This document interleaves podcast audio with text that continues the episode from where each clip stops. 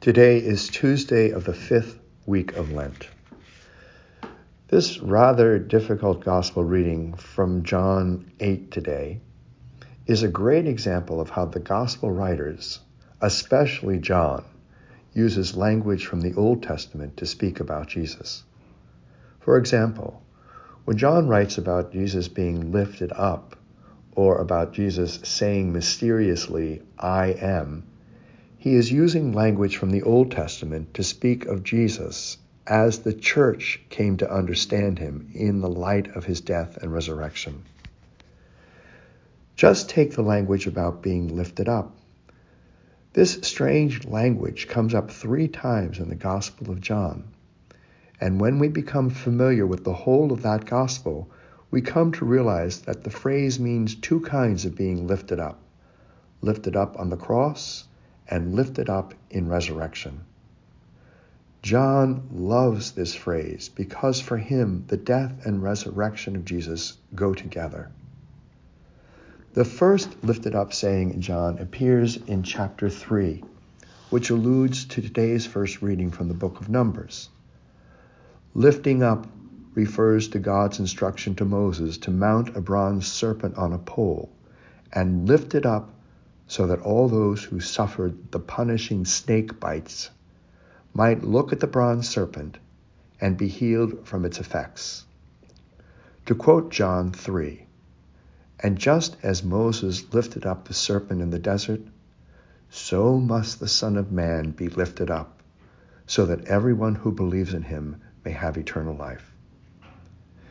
This is a very shorthand way of referring to Christian faith in the crucified and risen Lord as seeing the death and resurrection of Jesus as a sign of the Father's love expressed in the self sacrifice of Jesus.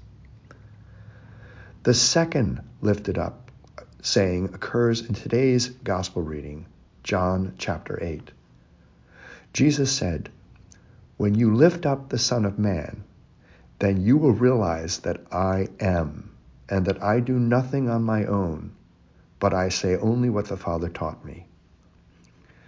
That mysterious I am embedded in this verse provides another example of language that makes sense only when you hear it as a reference to the places in the Old Testament where I am is the name of God.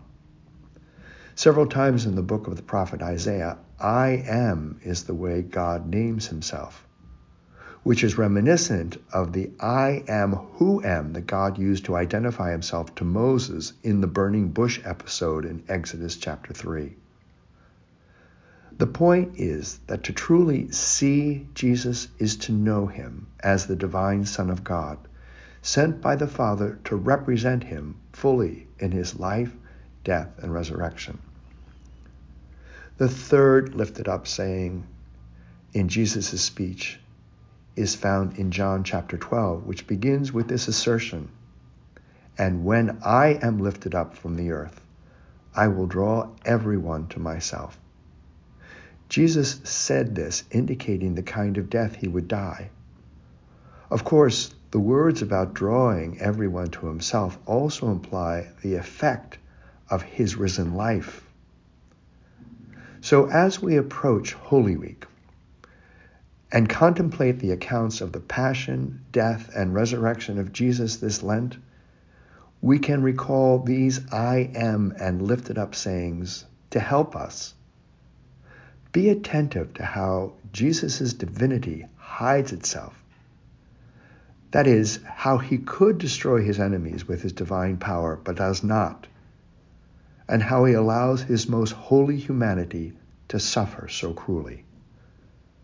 John, with language soaked with Old Testament associations, helps us to pray about Jesus' suffering and glorification with both the human and divine dimensions in mind. The passion, death, and resurrection of Jesus is an act of healing love for us done by Father, Son, and Spirit.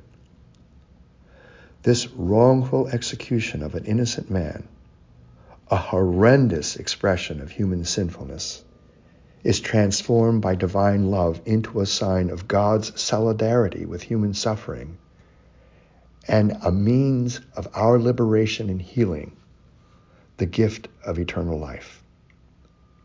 So next time you gaze at a crucifix, especially when approaching the altar to receive the Eucharist, pray for healing.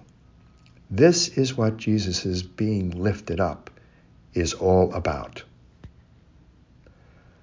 I'm Father Philip Dabney, a Redemptorist stationed in Washington, D.C.